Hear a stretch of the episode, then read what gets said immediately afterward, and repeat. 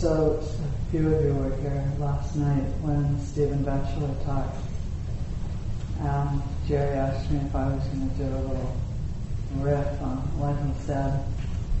It was an interesting question. And so it reminded me of some things I've been thinking about. So I'm going to start there and then maybe we'll see where it goes in terms of what Stephen said.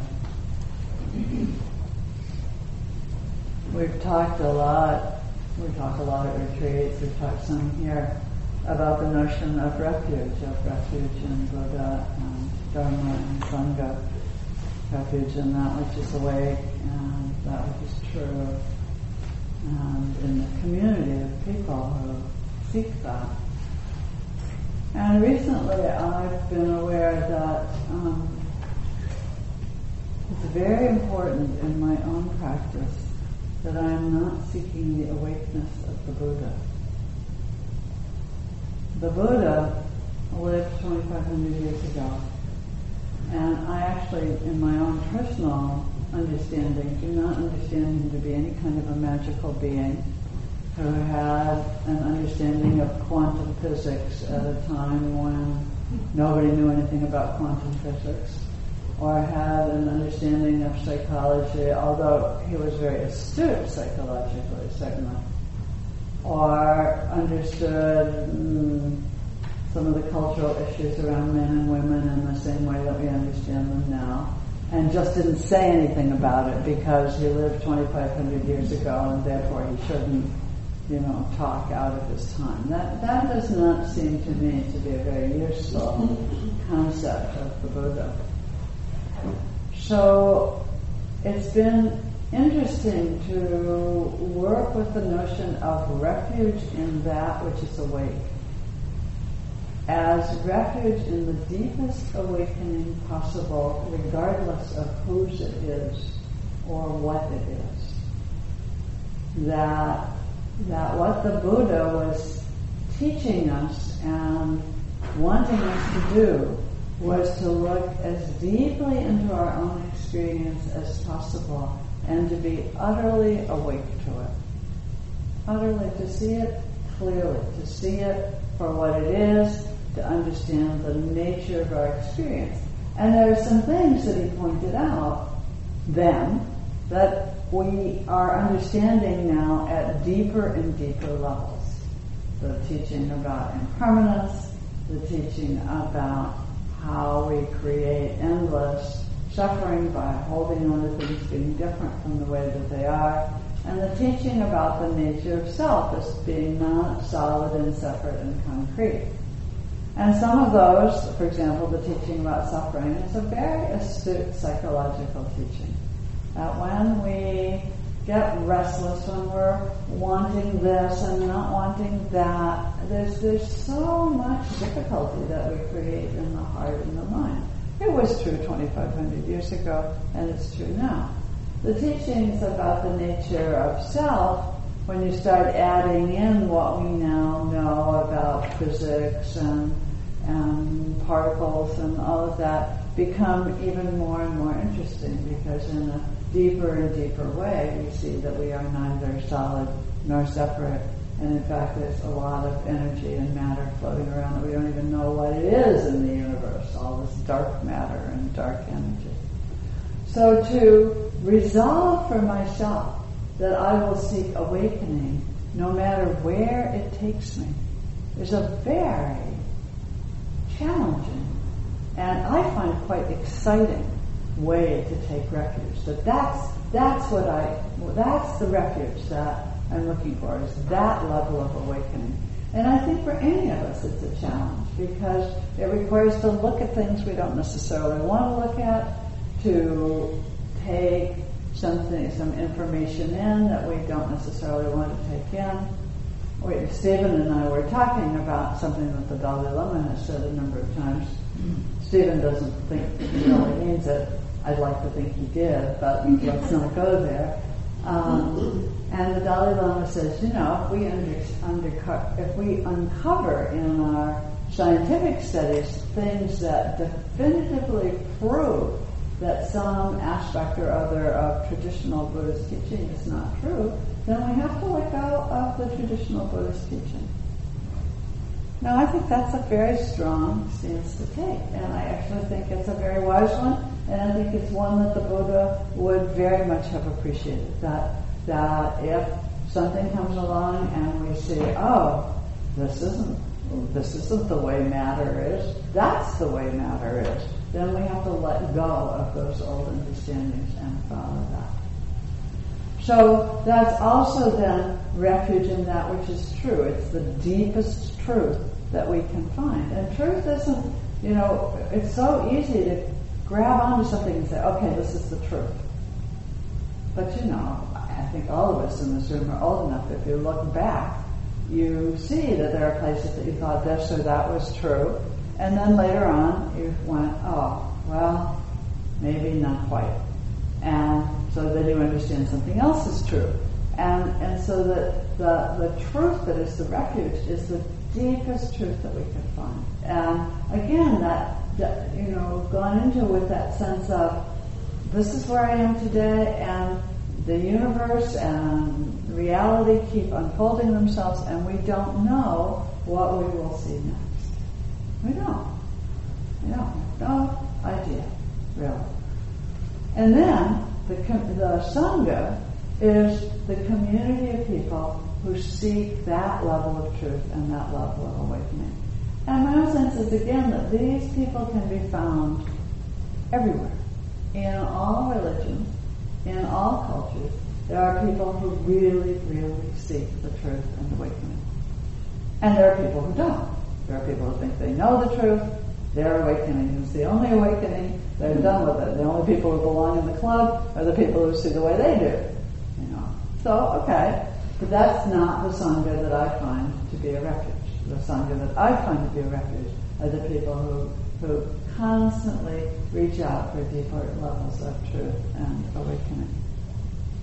So, as Stephen was talking last night, this is Stephen Batchelor, who's a really well-known Buddhist scholar, um, and one of the things he said that I found most helpful was that what the Buddha, this body of Buddhist teaching, some of which came from the Buddha and some of which has undoubtedly been added to in the 2,500 years since the time of the Buddha, um, that there, there's a way in which it's a very malleable body of teaching. It's a very open body of teaching. And every time and culture that has come to that body of teaching has found material that is useful and that can be used and that will serve our time well.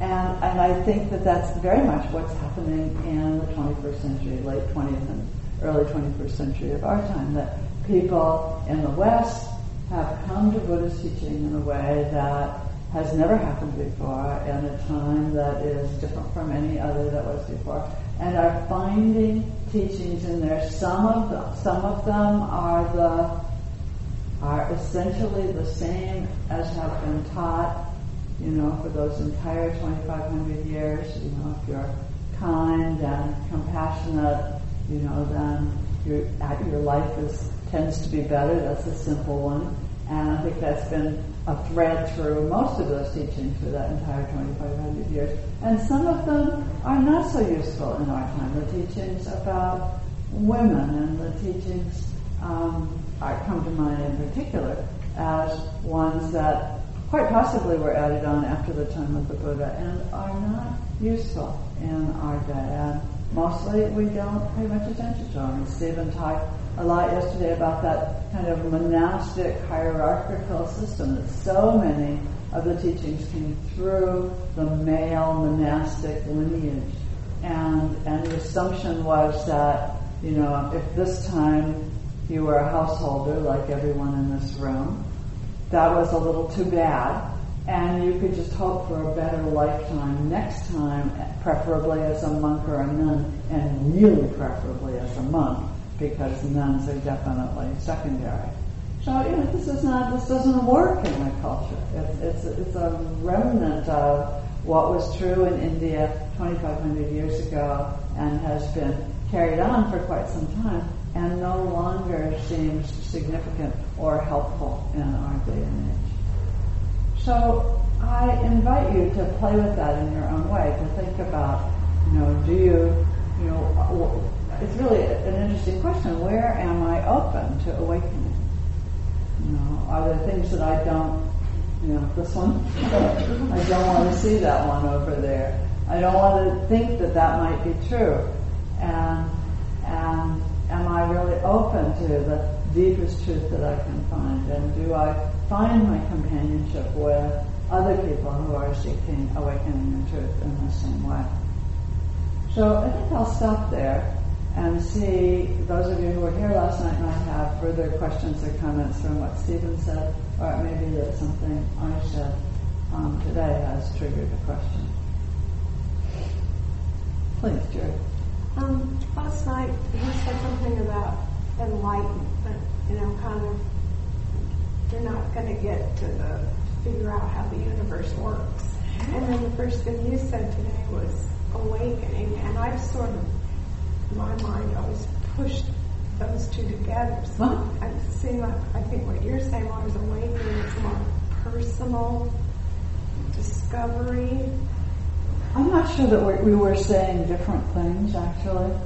It was a little unfortunate. When she was referring to us, Stephen, right towards the end of the evening, um, there was either he said or there was a question that had to do with enlightenment.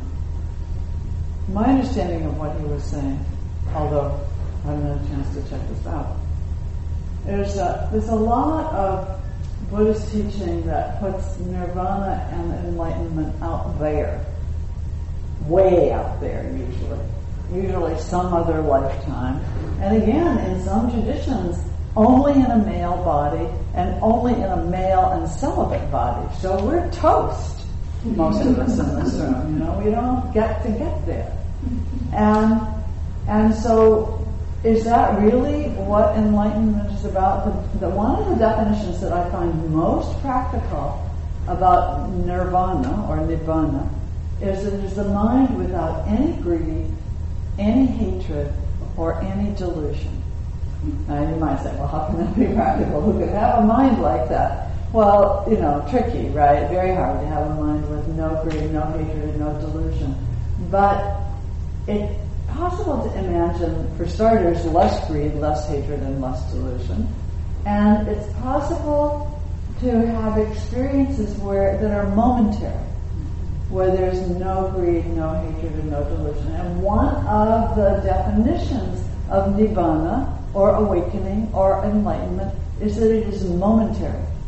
And it comes here, and then it's gone. And it comes there, and then it's gone. And it comes another time, and then it's gone. And so you have a moment of awakening. Sometimes, hopefully, you realize it. I think you do if it's real awakening. And and then you can't hold on to it because there's still a residue or a reverberation karma, if you will, if you want to bring up something else you talked about, of a habit, a habitual way of mind and heart that is has greed, hatred, or delusion. But when we have those moments, and the notion is, and the work of practice is to bring them closer and closer together.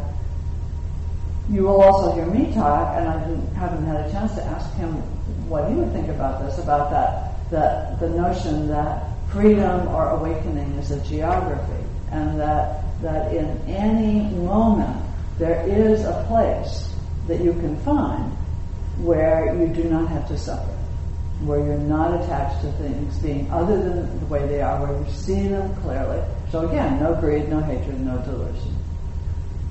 Does that help? Yes, yeah, thank you. It makes it, you know, for our time, I think people are really hungry for a practice that works in our everyday household lives. Most people, you know, are a little skeptical uh, around, well, you know, many lifetimes maybe, but it can't be proved and there's no way to see it. Other realms, same thing. Um, and so and there is there is a teaching that he referred to last night, and um, one of the sutras called the Sutra to the Kalamas that basically says um, you know, if you knew there were other lifetimes, how would you live your life? You'd live it with kindness and compassion and carefully, and and if you didn't, because that's that would be the way towards the ending of suffering. And if you didn't know that there were other lifetimes, how would you live your life? You'd still live it with kindness and compassion and carefully, because it's still the, the way to the ending of suffering in this very lifetime. So, you know, we do what we do, and whether there are other lifetimes or other realms, that will take care of itself. You don't have to get excited. If you're, you're welcome to hold on to it as a belief, but you're probably sitting in the room with people who don't. And, and it, so it makes it a practice that's very, very available, which is, I think, partly why so many people like it in our day and age. I think we should probably